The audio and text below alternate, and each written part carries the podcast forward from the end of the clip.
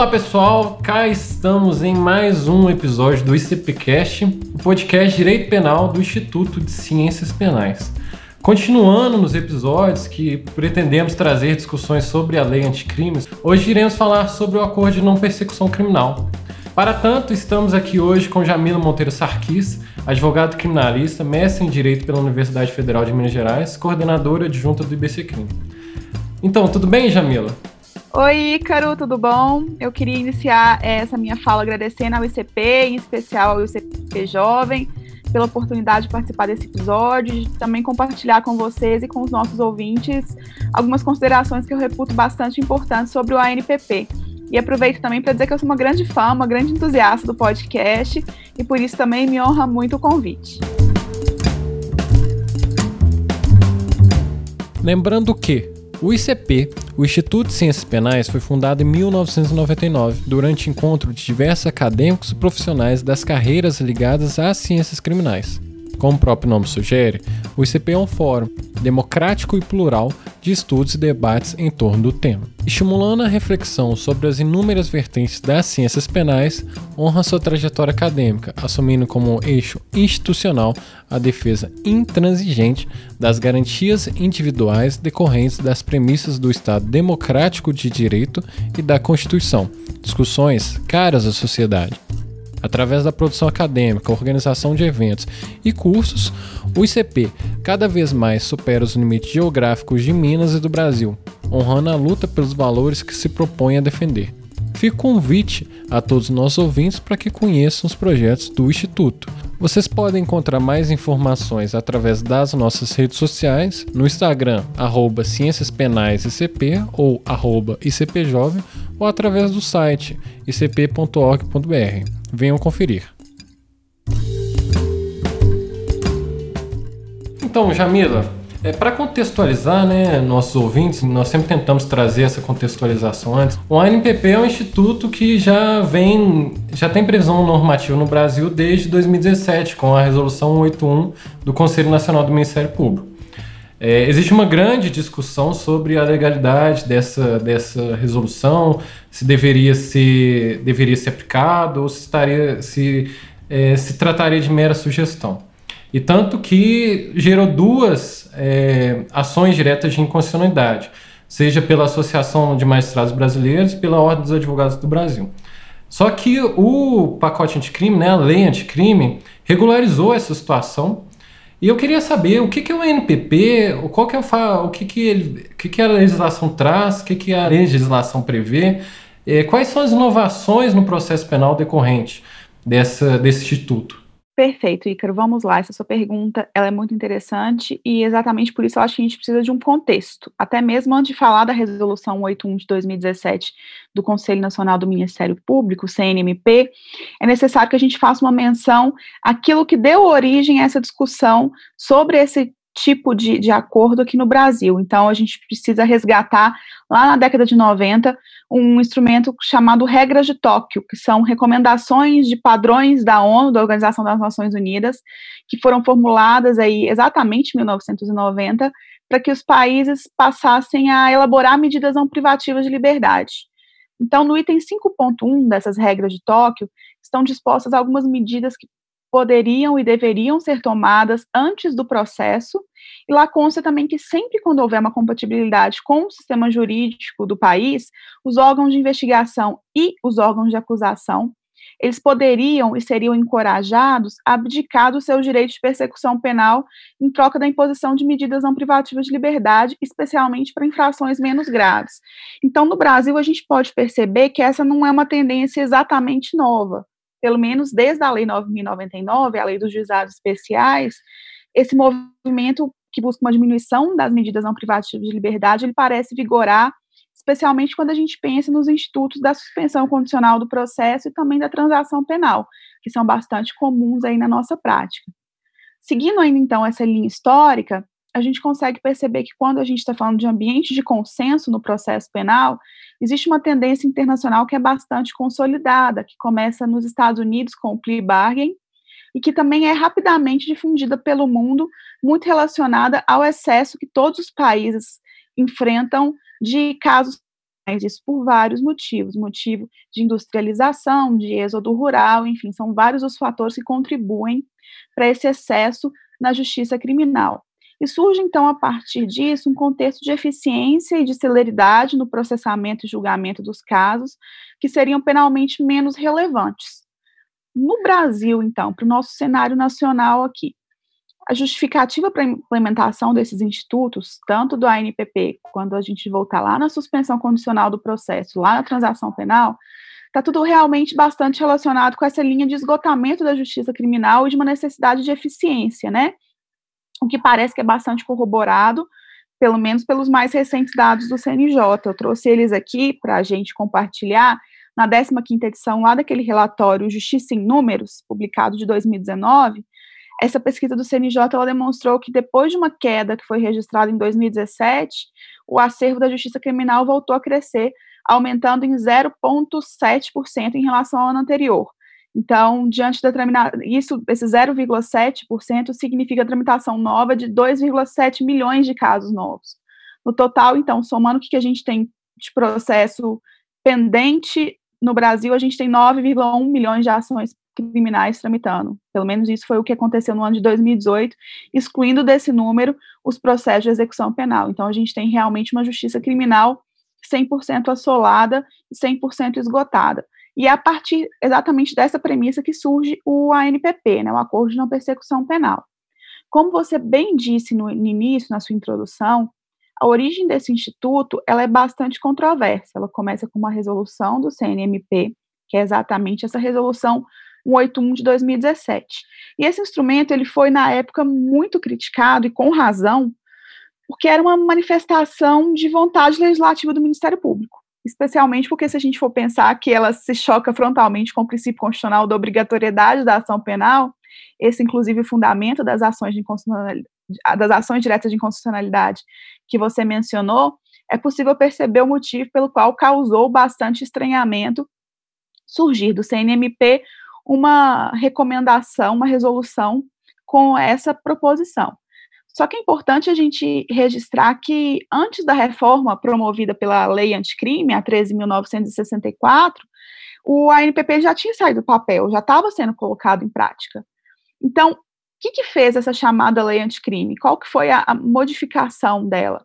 Ela incorporou efetivamente ao ordenamento jurídico a possibilidade de celebração do acordo de não persecução penal. Então, antes estava previsto lá numa resolução, sem qualquer caráter cogente, cuja constitucionalidade era corretamente questionada no âmbito do STF. Agora, pelo menos esse problema de não estar legislado já não existe mais. O ANPP está lá previsto agora no artigo 28A do Código de Processo Penal. E com isso, pelo menos em parte, está superada a controvérsia.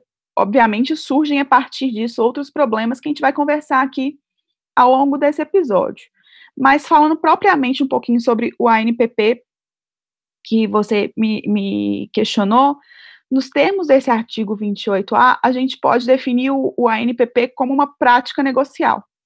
Essa expressão prática negocial ou negócio jurídico, ela tem origem, pelo menos quando eu estou falando de, de espaço de consenso no processo penal, lá no julgamento do STF, no aquele HC 127.483 do Paraná é aquele HC, para quem não se recorda, que questionava o acordo de colaboração premiada do Alberto Youssef. É a partir desse HC, desse julgamento, que o STF pela primeira vez se manifestou de forma concreta sobre delação premiada e consignou ser a delação premiada um negócio jurídico, partindo então do pressuposto que esse acordo deveria preencher todos os requisitos de validade, eficácia e legalidade de um negócio jurídico. E é esse mesmo raciocínio, então, que se estende ao ANPP, que é mais uma prática negocial que está inserida aí no nosso ordenamento jurídico. Bom, o ANPP ele parte de dois pressupostos que são muito interessantes da gente destacar aqui para os nossos ouvintes. Primeiro, ele somente pode ser oferecido em casos que não são sujeitos ao arquivamento. Isso está lá no caput do artigo 28A, de modo que deve haver, então, uma justa causa para eventual ação penal a ser oferecida.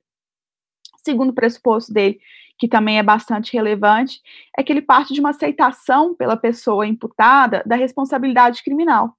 Isso tem por consequência um cumprimento antecipado da pena, como forma de evitar o sofrimento, os custos e as possíveis consequências também mais gravosas de uma ação penal. Além desses pressupostos, é, o ANPP ele tem alguns requisitos também que eu classifico como objetivos e subjetivos.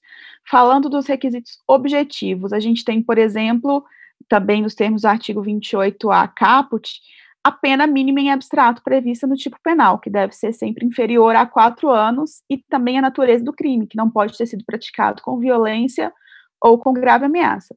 Já os requisitos subjetivos seriam aqueles que determinam que o acordo, o ANPP, ele pode ser oferecido pelo Ministério Público, desde que necessário e suficiente para reprovação e prevenção do crime. Vale a gente registrar aqui, a gente vai falar depois nas outras, nas outras, no desenvolvimento desse episódio, sobre esse aspecto subjetivo que eu sei que chama bastante atenção, mas eu acho que a gente precisa registrar aqui que a lei não impõe a limitação de natureza econômica que antes havia na resolução 181 de 2017 do CNMP. Naquela resolução havia uma impossibilidade de celebração do acordo quando o dano causado fosse superior a 20 salários mínimos.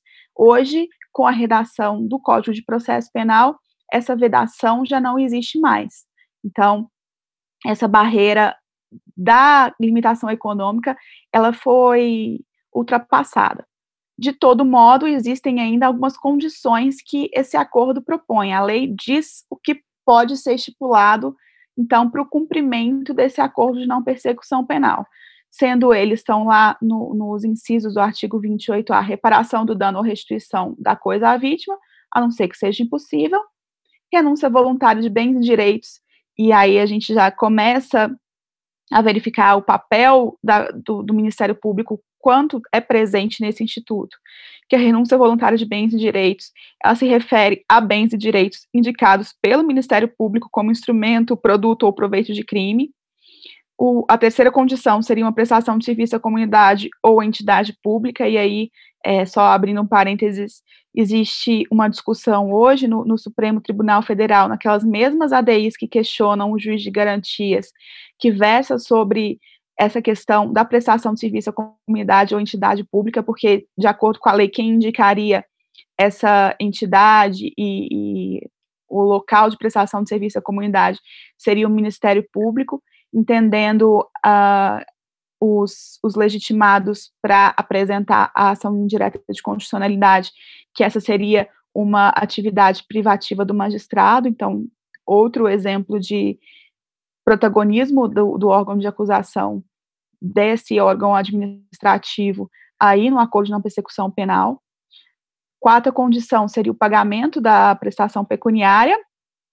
Também esse valor ele é estabelecido na proposta, a exemplo do que acontece com o SUSPRO, a suspensão condicional do processo, e com a transação penal, e além disso também tem que ser compatível com a infração penal imputada. Uh, e a lei também deixa a cargo do Ministério Público indicar outras condições, desde que elas sejam proporcionais àquilo que está sendo objeto do acordo. Então, nesse ponto, eu reputo bastante interessante a redação legislativa, por um motivo. O Ministério Público, apesar de poder indicar a condição que quiser, ela pelo menos tem que estar relacionada ao crime. É uma situação que, que provavelmente os colegas advogados vão se identificar. Quando a gente às vezes pega uma proposta de transação penal ou de SUSPRO, tem algumas cláusulas que são padronizadas, como aquela proibição de frequentar casas de prostituição, que às vezes o cliente pergunta para a gente, fala, mas poxa, eu não frequento casa de prostituição, por que, que eles estão me proibindo de ir no lugar que eu não frequento? E a gente tem que explicar para o cliente, não, isso tem para todo mundo, é uma cláusula padrão. Nisso, o legislador foi feliz, é, dentro de todas as infelicidades do artigo 28A, nesse ponto, eu considero que ele foi feliz ao pelo menos subordinar a indicação dessas condições a uma proporcionalidade e compatibilidade com aquela infração que está sendo imputada. Bom, a lei também apresenta um rol extenso de vedações. Então, não cabe o ANPP em vários casos. primeiro deles, não vale o ANPP quando o caso for de transação penal. Veja que a lei não fala da vedação relacionada com a possibilidade do SUSPRO, só da transação penal, de modo que cabe então ao advogado analisar no caso concreto o que, seria mais vantajoso ao cliente. também teria uma vedação no oferecimento do ANPP quando houver reincidência, habitualidade, reiteração ou profissionalismo, salvo se essas condutas anteriores forem insignificantes. Aqui a lei é bastante imprecisa. Por quê? Porque ela não usa critérios que correspondem a figuras jurídicas que já são existentes, como, por exemplo, crime continuado. Não fala, é, é proibido oferecer o ANPP vedado quando houver reincidência, crime continuado. Não, é habitualidade e reiteração. São conceitos que não encontram correspondência no Código Penal, então a gente fica sem saber o que eles significam. São todos muito amplos, todos eles dependem do caso concreto e deixam uma discricionariedade enorme por parte do órgão de acusação. E, de todo modo, eu acho que é importante a gente chamar a atenção para a diferença entre crime profissional, que o que, que o legislador entende como crime profissional? Aquele que, pelo menos é o que a lei dá a entender, seria aquele crime direcionado né, a, a pessoas que fazem da, da infração penal o seu modo de vida.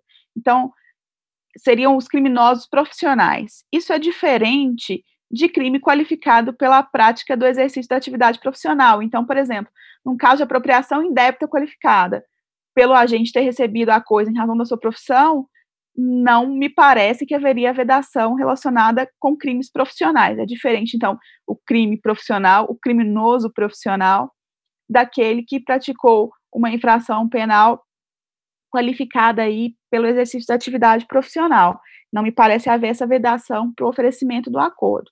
Mais outra vedação, já dentro de um espectro que eu considero mais racional por parte da lei, é a concessão do ANPP quando o imputado tiver gozado de benefícios como SUSPRO ou como, como a própria transação, né, ou até mesmo o ANPP nos últimos cinco anos. E aqui a gente tem aquela mesma ideia já aplicada na lei do juizado especial, de estimular mesmo a própria reiteração delitiva pelos benefícios da lei, como se as benesses legislativas não pudessem incentivar a prática de novos crimes, enfim, a gente consegue compreender aí qual que foi a intenção. E, por fim, eu acho que talvez uma outra vedação que seja importante da gente falar, que também existe em relação ao SUSPRO e a transação, é a inaplicabilidade do ANPP nos crimes praticados no âmbito da Lei Maria da Penha, de violência doméstica ou familiar, que são, assim, a vedação idêntica naqueles mesmos termos da súmula 536 do STJ. O site do STJ foi hackeado, mas eu acho que a gente ainda consegue recuperar aí a súmula em outros portais para quem não conhece. Uh, e eu acredito que um outro ponto, já para finalizar a resposta dessa primeira pergunta, acho que é relevante a gente destacar também os casos em que não há óbice legal para o oferecimento do acordo na persecução penal. Caso de crime hediondo, por exemplo, crime previsto no Estatuto da Criança e do Adolescente, do ECA, crime de ação penal privada, a lei não veda o acordo em nenhuma dessas hipóteses. De modo que, se o órgão de acusação não ofereceu acordo diante dessas práticas, ele precisa fundamentar, como já decidiu o próprio STJ. Até porque essa negativa de oferecimento do ANPP, ela está sujeita a recurso, né, por parte da defesa do imputado. Esse recurso, ele deve seguir aqueles ritos do artigo 28 do Código de Processo Penal, ou seja, deve ser encaminhado ao órgão superior do MP. Então, por isso é tão importante que o não oferecimento do ANPP seja devidamente fundamentado pelo órgão de acusação. E aí eu termino essa primeira pergunta. Se não ficou claro, pode ficar à vontade que a gente complementa. Não, ficou muito claro. E é muito interessante esses requisitos subjetivos que você trouxe, Jamilo, porque eu fico pensando se seria realmente um direito subjetivo do acusado, né? Como que a gente observa lá na transação penal, se seria um poder, se seria um poder dever é, do Ministério Público oferecer. E isso que eu queria te perguntar, é, a gente sabe que todas as decisões judiciais, todos os atos judiciais devem ser fundamentados, justificados, só que queria saber se o Ministério Público poderia simplesmente não oferecer e ao não oferecer, não, não justificar, falar assim, ah, não quero oferecer, acabou, fica por isso mesmo. Ou se e também queria saber se é possível a aplicação retroativa do, do Instituto da ANPP. Existem decisões do STJ falando que sim, é, a favor da, da retroatividade, né, que poderia ser aplicado retroativamente, e outras decisões falando que não, que só valeria para é, casos que acabaram de ser instaurados. Eu queria saber sua opinião em relação a isso. Então, vamos lá. Primeiro ponto, uh, essa questão da, do requisito subjetivo. Esse é o ponto que, pessoalmente, Ícaro, mais me incomoda no ANPP É, o texto do artigo 28A ele deixa bastante claro, pelo menos na minha interpretação, que o oferecimento do acordo é uma faculdade do Ministério Público. E eu digo isso porque o verbo que ele usa é poder, não é dever. Isso lá no artigo 28A, caput do CPP. Essa faculdade, ela seguiria duas principais linhas de corte, assim, vamos dizer, que seriam a necessidade e a suficiência do acordo para reprovação e prevenção do crime que eu havia comentado quando respondendo a pergunta anterior. E o meu incômodo, ele tem duas principais razões de ser, e acredito que também seja nesse ponto que você tenha pensado a pergunta. A primeira delas é que eu tenho uma dificuldade muito grande em conceber um espaço de consenso e de negociação no qual uma das partes tem uma vantagem crucial, que é a escolha de abrir ou não a mesa de negociação. Então, se a gente for analisar, por exemplo, o processo a partir de uma proposta como aquela que o professor Alexandre Moraes da Rosa formula, de teoria dos jogos, a gente teria um obstáculo grande para reconhecer na mesma figura o player que escolhe iniciar a partida, que escolhe com quem que ele vai ou não jogar e escolhe as regras do jogo. Traduzindo essa metáfora de jogos, então, para a nossa realidade do processo penal, o que a gente tem é a discricionariedade do órgão de acusação para oferecer o acordo de não persecução penal quando ele quiser, para quem ele quiser e mediante as condições que ele quiser. Caso o imputado fique insatisfeito com essa situação, a alternativa dele é somente recorrer à instância superior do próprio órgão de acusação. Então, uma perspectiva de processo democrático, pós-Constituição de 88, cujo princípio orientador é o contraditório, e que esse contraditório precisa garantir a influência das partes no provimento final, então, numa decisão final do processo, e também a não surpresa no curso desse processo, o ANPP tem, na minha visão, sérias dificuldades em se sustentar na medida em que a defesa do imputado tem uma atuação muito limitada. É um negócio jurídico em que não existe negociação entre as partes. Isso, para mim, já é uma contradição em termos. Outro ponto de incômodo está relacionado com aquilo que a lei chama de necessidade e suficiência para reprovação e prevenção do crime. E aqui, Ícaro, eu acho que a crítica é bastante direta. Reprovar e prevenir crime não são funções do processo penal, pelo menos no processo penal pós-Constituição da República de 1988. Aqui a gente transplanta para o processo penal um problema de política criminal, que obviamente é uma zona confluente, mas que não pode dominar tudo aquilo que a gente entende por processo penal. E veja que esses conceitos de necessidade, suficiência, reprovação e prevenção, eles também são demasiadamente abstratos. E eles podem, depender do contexto, significar tudo e qualquer coisa, a depender da vontade que passa a ser soberana do órgão de acusação. Por isso, inclusive, vou até mencionar aqui, então, um, um exemplo concreto, tá? Decidido recentemente pelo STJ, que entendeu, num caso de tráfico privilegiado, que a gravidade do crime por si só seria um fator apto a ensejar a recusa no oferecimento do ANPP. Lembrando que foi nessa mesma decisão que o próprio STJ disse que essa recusa deve ser fundamentada. E, e também lembrando que o artigo 93, inciso 9 da Constituição, ele fala das decisões e provimentos judiciais e administrativos, né? Não, não necessariamente isso da, daria a entender que o Ministério Público seria obrigado a fundamentar, é uma recomendação do STJ. E é muito interessante a gente perceber que essa decisão conflita com o próprio parâmetro objetivo estabelecido pelo artigo 28A, né? que seriam aqueles crimes considerados graves, crime cuja pena mínima excede quatro anos, práticas de violência ou grave ameaça. Então, tráfico privilegiado, inferior a quatro anos, a pena mínima em abstrato, não é violento, não é praticado com grave ameaça. Por que não oferecer o NPP, então? Porque o STJ entende que a gravidade do crime por si só é um fator apto a ensejar a recusa. Então, a gente precisa ter muita atenção aqui, porque a imprecisão desses conceitos previstos na lei como o próprio procedimento de recusar o oferecimento do acordo pelo Ministério Público, essa necessidade, suficiência, reprovação e prevenção do crime, eles acabam deixando na mão dos tribunais superiores a criação das diretrizes, e essas diretrizes vão passar a regrar o Instituto de Não Persecução Penal ao invés da própria legislação. Então, a gente concentrando os poderes no âmbito desses órgãos de acusação e dos tribunais, pouco, ou acho que na verdade quase nenhum lugar vai sobrar para o imputado nesse espaço de negociação. E se o imputado é restringido do direito de influenciar nessa mesma medida do Ministério Público a decisão final, ou seja, a celebração do acordo, a gente tem uma violação clara ao princípio do contraditório. E, por consequência, a gente também tem uma incompatibilidade grande entre o Instituto e aquilo que a gente compreende como modelo constitucional de processo. Então, essa é a, a grande crítica ao ANPP, pelo menos na, na minha visão. Quando você fala, agora partindo para a segunda parte da sua pergunta, da retroatividade da lei e, na verdade, da aplicação dessa lei no tempo, uh, a gente toca num ponto muito sensível, e eu acho que esse ponto sensível ele se desdobra em duas circunstâncias que a gente precisa ter atenção. Primeira delas, quando a gente fala em lei penal no tempo, tá? Ou lei processual penal no tempo, a gente precisa falar um pouquinho sobre o vacatio legis. No caso da Lei 13.964 de 19, é surreal imaginar que o legislador realmente acreditou que todas aquelas micro-reformas seriam implantadas com sucesso em 30 dias. Esse período ele vai em sentido contrário a tudo e todas as experiências recentes de reforma legislativa ocorrida na América Latina e de reformas legislativas ocorridas no Brasil mesmo. Para isso, basta a gente revisitar a reforma do CPC.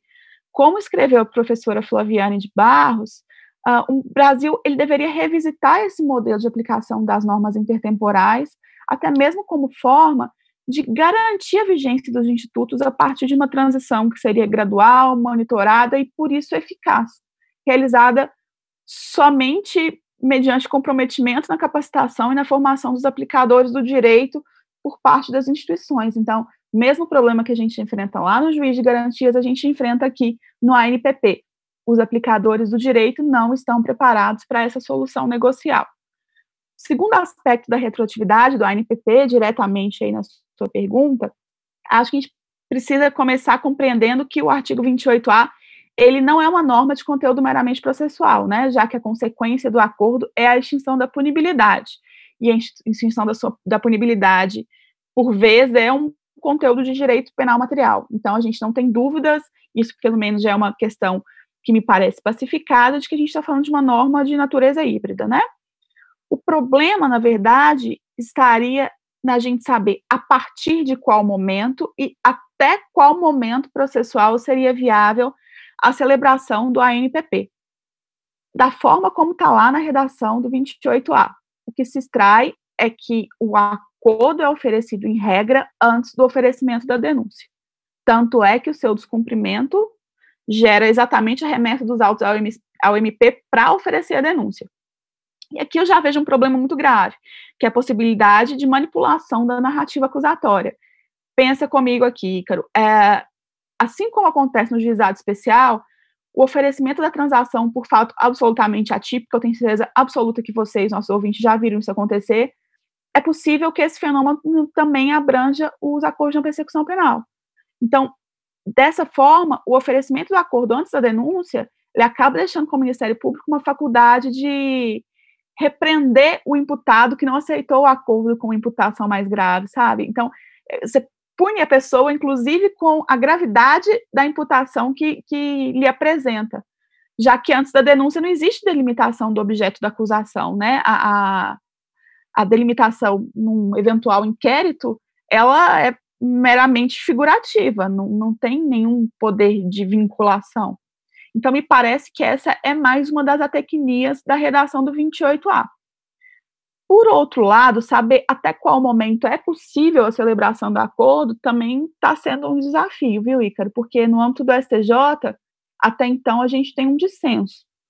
A quinta turma entende que o ANPP alcança os processos em curso, mas somente até o recebimento da denúncia, enquanto a sexta turma compreende que o ANPP atinge os processos em curso até o trânsito em julgado da condenação. Recentemente, o ministro Gilmar Mendes encaminhou para o pleno do STF um HC que vai definir essa questão da retroatividade.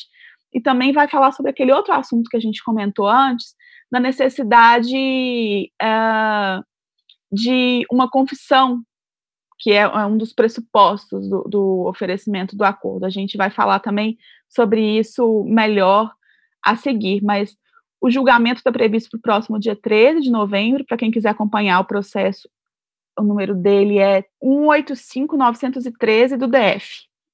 A minha opinião pessoal vai em consonância com aquela que foi expressada pelo ministro Nefe Cordeiro do STJ, no sentido de que, com a natureza jurídica mista e mais benéfica ao réu, então, portanto, deveria retroagir o ANPP em seu benefício até os processos que não fossem transitados em julgado.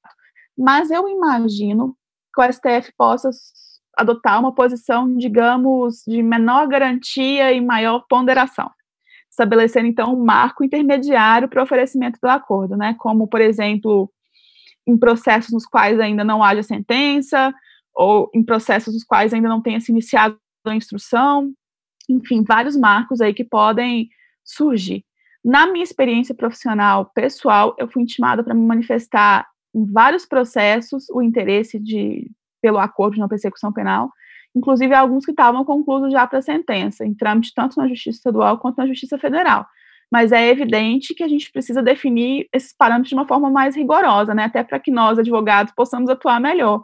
Infelizmente, eu acho que mais uma vez esses parâmetros não foram traçados pela norma, e aí eles vão estar novamente ao crivo do Poder Judiciário.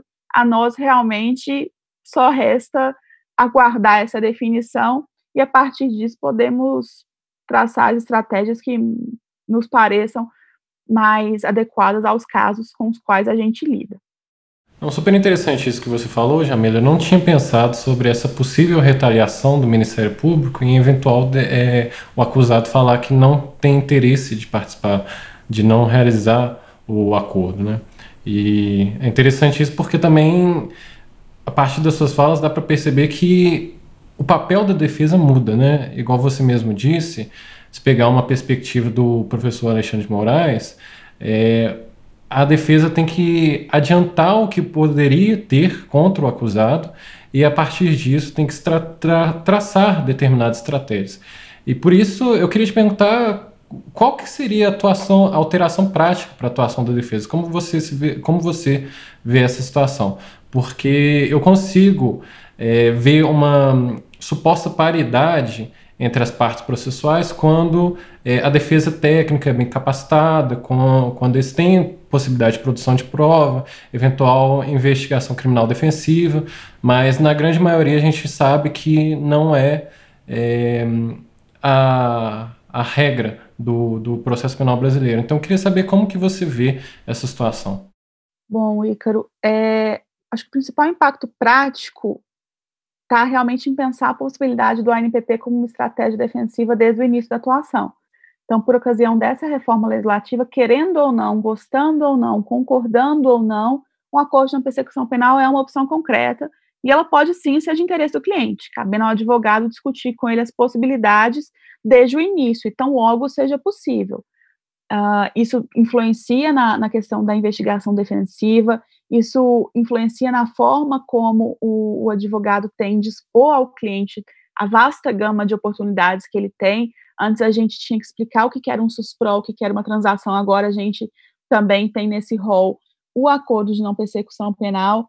Uh, também há uma influência que a gente vai, pelo menos, verificar a partir da decisão do STF em relação à confissão, porque vamos discutir, afinal, se a confissão ela tem, quando tem que ser essa confissão para ela ser aceita uh, nos termos do caput do artigo 28A. O caput do artigo 28A só fala que é uma confissão formal e circunstanciada, não fala se ela tem que ser feita, por exemplo, no âmbito da investigação, até porque nem todos os processos nem todas as investigações ouvem o acusado, né? Nem, nem todos os acusados têm esse espaço para prestarem o interrogatório fase pré-processual.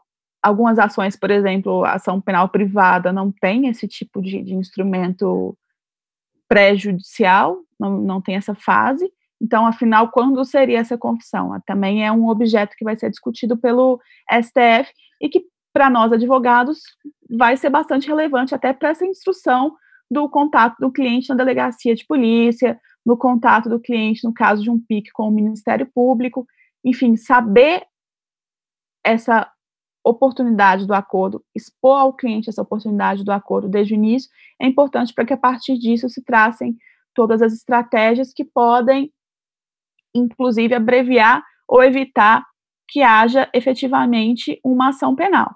E acho que o outro aprendizado para a advocacia é a postura da defesa nos espaços de consenso, porque apesar da lei incumbir ao advogado um papel que é realmente de mero coadjuvante no acordo, o que muito me desgasta e, e, e muito me causa estranhamento quando a gente fala de, de uma legislação que é editada pós 88, enfim, que a gente já comentou, de todos os conflitos que encontra com o princípio do contraditório, cabe a nós buscarmos alterar essa realidade na prática. Então, é difícil, os obstáculos vão ser muitos, mas é fundamental que a gente seja sujeito ativo nesse ambiente de negociação e que a gente aplique técnicas negociais e que a gente barganhe com o Ministério Público por condições melhores de acordo.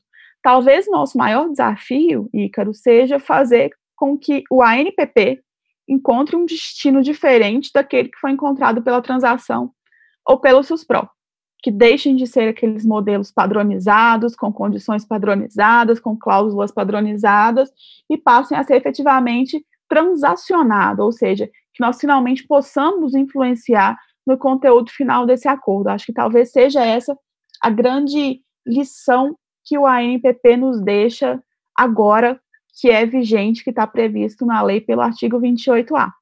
Então, Jamila, já partindo para o final, eu queria te perguntar, você, você mencionou sobre o julgamento do, STF, do habeas corpus, mas também ao longo você mencionou sobre a, a confissão, né? Qual que seria o papel da confissão no, no Instituto? Você falou que é necessário, é obrigatório uma confissão formal e circunstanciada. Então eu queria saber é, qual que foi a importância que foi dada pela legislação para a confissão, porque, ao meu ver, é, ela é alçada novamente a rainha das provas. Queria descobrir se você concorda comigo e se existe a possibilidade de, eventualmente, é, em descumprimento desse, do, do acordo de não persecução criminal, é, se existe a possibilidade dela ser utilizada no mérito. É, eu gosto dessa sua pergunta, Ícaro, porque a confissão ela é o fetiche jurídico, né? E é um fetiche jurídico muito curioso, que tem uma influência claramente religiosa. Assim, se a gente pega a obra de Santo Agostinho, eu acho que é um bom exemplo, até porque o livro autobiográfico dele se chama Confissões, né? Lá tem uma passagem muito interessante que é o furto das peras. É, ele conta que ele, quando jovem, envolvido num universo de perdições, aí, ele tinha o hábito, junto com os amigos dele, de ir até as terras do vizinho e ficar balançando a árvore e roubar uma quantidade enorme de pera. E eles não queriam comer as peras, eles só queriam dar as peras para os porcos. E aí o Santo Agostinho fala, então, que a partir disso você vê uma relação forte do crime com o pecado, como a necessidade uh, de, de o regozijo realmente em fazer o mal, que não te causa nenhum benefício particular, muitas vezes, é realmente o mal pelo mal. E a partir disso ele traça necessidade da confissão perante Deus, né, que seria o juiz de toda a terra, que seria o único capaz de espiar essa maldade. Trazendo essa referência religiosa para a nossa realidade, o que, que a gente constata? É que a nossa cultura jurídica de tradição romano-germânica, ela ainda é tão arraigada numa mentalidade própria da Inquisição que a gente não consegue superar o fetiche pela confissão, pela busca de uma verdade real e descobrir o que de fato aconteceu naquele caso concreto. Então, no exemplo do ANPP, essa busca pela confissão, ela fica ainda mais aflorada porque não basta confessar, né? Não basta você dizer, fui eu, pronto, vou assinar o acordo, cumprir a minha pena, tranquilo aqui, cumprir as condições que o Ministério Público estabeleceu para mim. Não basta. Essa confissão ela tem que ser formal, tem que ser circunstanciada, só falta falar que tem que ter expiação dos pecados e que tem que ter arrependimento, porque realmente a influência religiosa, para mim, fica bastante clara. Nos países de common law, por exemplo, como é que funciona? Tem a figura do guilty plea, que nada mais é do que o sujeito dizer em audiência sou culpado. Pronto, só isso. Na nossa legislação, não. A assunção de culpa, ela sempre tem que vir acompanhada de um tom expiatório, né, de revelação dos pecados, da maldade, assim como na Inquisição, parece que pela confissão vale tudo. Antes valia a tortura, agora a gente até faz acordo pela confissão. Olha como o objetivo dessa busca pela verdade, ele é sempre tão presente, nisso que, que o professor Jacinto Nelson de Miranda Coutinho chamou de mentalidade inquisitória. Sobre o outro ponto da sua pergunta, na verdade, é, eu acho que a gente não é nem que a gente tem problemas procedimentais, é porque, na verdade, não tem procedimento para o que, que é a confissão formal e circunstanciada. A lei não fala em momento nenhum se essa confissão, para ser válida, ela precisa ser feita na delegacia, se ela precisa ser feita em audiência com o Ministério Público, se ela precisa ser feita na audiência de homologação. Uh, ela não fala quando o sujeito não foi intimado para ser ouvido na delegacia, se haveria ou não possibilidade de confessar, enfim, a lei não é clara nesse aspecto. Nada fala, só fala que tem que ser formal e circunstanciada e que o juiz, no momento da homologação, vai aferir a voluntariedade. Também a lei não diz como o juiz vai fazer isso. Diz apenas que ele vai perguntar para o sujeito se é de livre espontânea vontade que ele faz essa, essa confissão, mas não existe um procedimento para se aferir na prática essa voluntariedade, da mesma forma como não existe um procedimento prévio previsto para a forma da confissão. E a lei também não é clara, entrando nessa segunda parte da sua pergunta, quanto ao valor probatório dessa confissão. Uh, a gente partindo de uma visão de processo como garantia dos direitos do acusado, parece que é inconcebível esperar que essa confissão possa gerar efeitos extra-altos, efeitos fora do processo da ação penal em que foi celebrado o acordo. Só que a lei não faz essa vedação expressa. Então, dentro de uma perspectiva de razoabilidade, a gente consegue compreender que cada processo o acusado teria renovado seus direitos fundamentais, entre eles o mais relevante para esse nosso aspecto de conversa, o da não autoincriminação, de modo então que uma declaração de confissão formulada por ele em um processo A não poderia ser legitimamente utilizada como prova emprestada, por exemplo, no processo B, porque no processo B ele tem renovado o seu direito à não autoincriminação. E vale consignar aqui que quando eu estou falando do processo B, um outro processo, é em qualquer esfera, tá? Penal, civil, administrativo, uh, é, haveria, então, esse, essa garantia pensando a partir, novamente, de uma perspectiva de, de modelo constitucional de processo e pensando também uma perspectiva pós-Constituição de 88.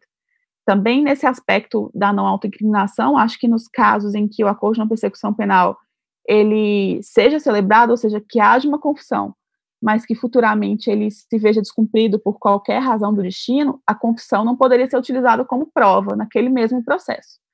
Obviamente, nesse cenário, a gente está pressupondo uma boa-fé processual, já que não existe previsão na legislação. O artigo 28A ele não é expresso nesse sentido. Então, pensando nesse problema da valoração da confissão, acho que é necessário, como você disse, Ícaro, a gente pensar a partir de uma perspectiva de rainha das provas, dessa confissão ser ainda se manter como rainha das provas, e a partir disso a gente resgatar o papel do juiz de garantias. O juiz de garantias é aquela figura lá do artigo 3 a e B, ainda suspensa por decisão do STF, mas que por atuar até o recebimento da denúncia ou da queixa seria a autoridade responsável pela homologação do ANPT. Então, numa perspectiva acusatória, cenário ideal, tá? Como é que seria? Celebração do acordo e, posteriormente, caso descumprida uma das cláusulas, considerando que a lei nada diz sobre desentranhar ou não a confissão dos autos, o MP ofereceria denúncia, essa denúncia seria recebida pelo juiz de garantias imediatamente encaminhada para o juiz responsável pela instrução, sendo que o juiz da instrução, lá nos termos do artigo 3b, é, parágrafo 3 eu acho, esse juiz da instrução, então, ele não teria acesso aos autos do processo conduzido pelo juiz das garantias, né? Esse processo fica acautelado na secretaria. Com a suspensão do juiz de garantias pelo STF, o cenário já ficou diferente. Então, Descumprindo o acordo, a confissão continua nos autos, mesmo que o Ministério Público não a resgate, o juiz que sentenciar o processo e faz a instrução terá sido o mesmo juiz que outrora reconheceu a confissão do imputado como voluntária e efetiva para ensejar o ANPP. Então, aqui a gente não está nem entrando numa discussão sobre viés, sobre dissonância cognitiva, sobre aqueles moldes do trabalho substancioso do professor Schunemann, mas é uma questão muito mais simples, né? Beira a obviedade, assim, o mesmo juiz que vai decidir sentenciar, eh, reconhecendo materialidade e autoria, é o juiz que homologou o acordo que tem uma confissão pressuposta. Então, a gente vai esbarrar, pelo menos até não termos uma definição sobre o juiz de garantias, sempre com esse conflito. Como a lei ela é nesse ponto, a gente também vai ficar entregue aí à vontade do órgão de acusação, vão lidar com o assunto de acordo aí com as suas com as suas orientações internas e também com a jurisprudência dos tribunais superiores. Continuamos reféns aí da espera, infelizmente. Não, perfeito, Jamila, perfeito. Eu tenho certeza que os nossos ouvintes vão gostar bastante. E agora, eu queria te pedir para indicar um livro, um filme, uma obra que traga um conhecimento humanista para os nossos ouvintes, porque já trouxe bastante conhecimento jurídico, né? Agora traga conhecimento humanista. Bom, é, foi um desafio, viu, Ícaro? Porque uh, assim, a gente tem bastante, bastantes filmes que retratam isso na cultura norte-americana, bastante comum, mas geralmente eles não focam nesse aspecto da negociação. E como eu disse, acho que talvez ele seja o grande desafio da advocacia criminal hoje, a gente tem que ocupar esse espaço de consenso de negociação. Então, a partir disso, eu trouxe para vocês um livro mais relacionado com a psicologia cognitiva, do professor Robert Cialdini. Ele chama As Armas da Persuasão. Pode parecer à primeira vista um daqueles best-sellers de autoajuda, mas o livro tem um comprometimento científico que é bastante interessante, e ele tem umas contribuições que, para mim, pelo menos, são preciosas da psicologia, que elas se aplicam, sim, muito ao direito, especialmente nessas circunstâncias negociais. Então, eu acredito que já passou da hora de nós nos abrirmos, assim, sem preconceito para essa interdisciplinariedade e deixarmos que os outros campos do conhecimento nos auxiliem nessas situações para as quais o direito sozinho não tem nos dado respostas. Então, esse livro do professor Cialdini uh, com todo esse embasamento científico, teórico, técnico, acredito que possa contribuir aí para que nós possamos efetivamente ocupar esses espaços de consenso, não somente como coadjuvantes e receptores daquilo que o órgão de acusação nos passa, mas exercendo efetivamente um papel de protagonismo. Espero que todo mundo goste da leitura e depois vocês me dão um feedback. Eu só tenho a agradecer, Jamila. É, muito obrigado pela participação. Se você quiser fazer considerações finais, pode ficar à vontade. E tenho certeza, a gente vai divulgar. E isso já é uma prévia né, para o julgamento que você mesmo mencionou no STF. Então, acho que já vai é, construir é, a crítica para os nossos ouvintes. Com certeza, Ícaro, eu acho que a gente teve essa discussão num momento bastante oportuno. O cenário ele é de mudança, é um cenário de aprendizagem constante. Hoje a gente precisa estar se atualizando e acompanhando todas essas mudanças e ao ICP por esse trabalho incrível do podcast e realmente essa preocupação com os nossos profissionais. Eu só tenho a agradecer não só pelo convite, mas também pelos aprendizados que eu recebo de vocês. Então, sou muito grata a todos e cumprimento aí o Instituto na sua pessoa. Muito obrigada, Ícaro, pela oportunidade e pela conversa.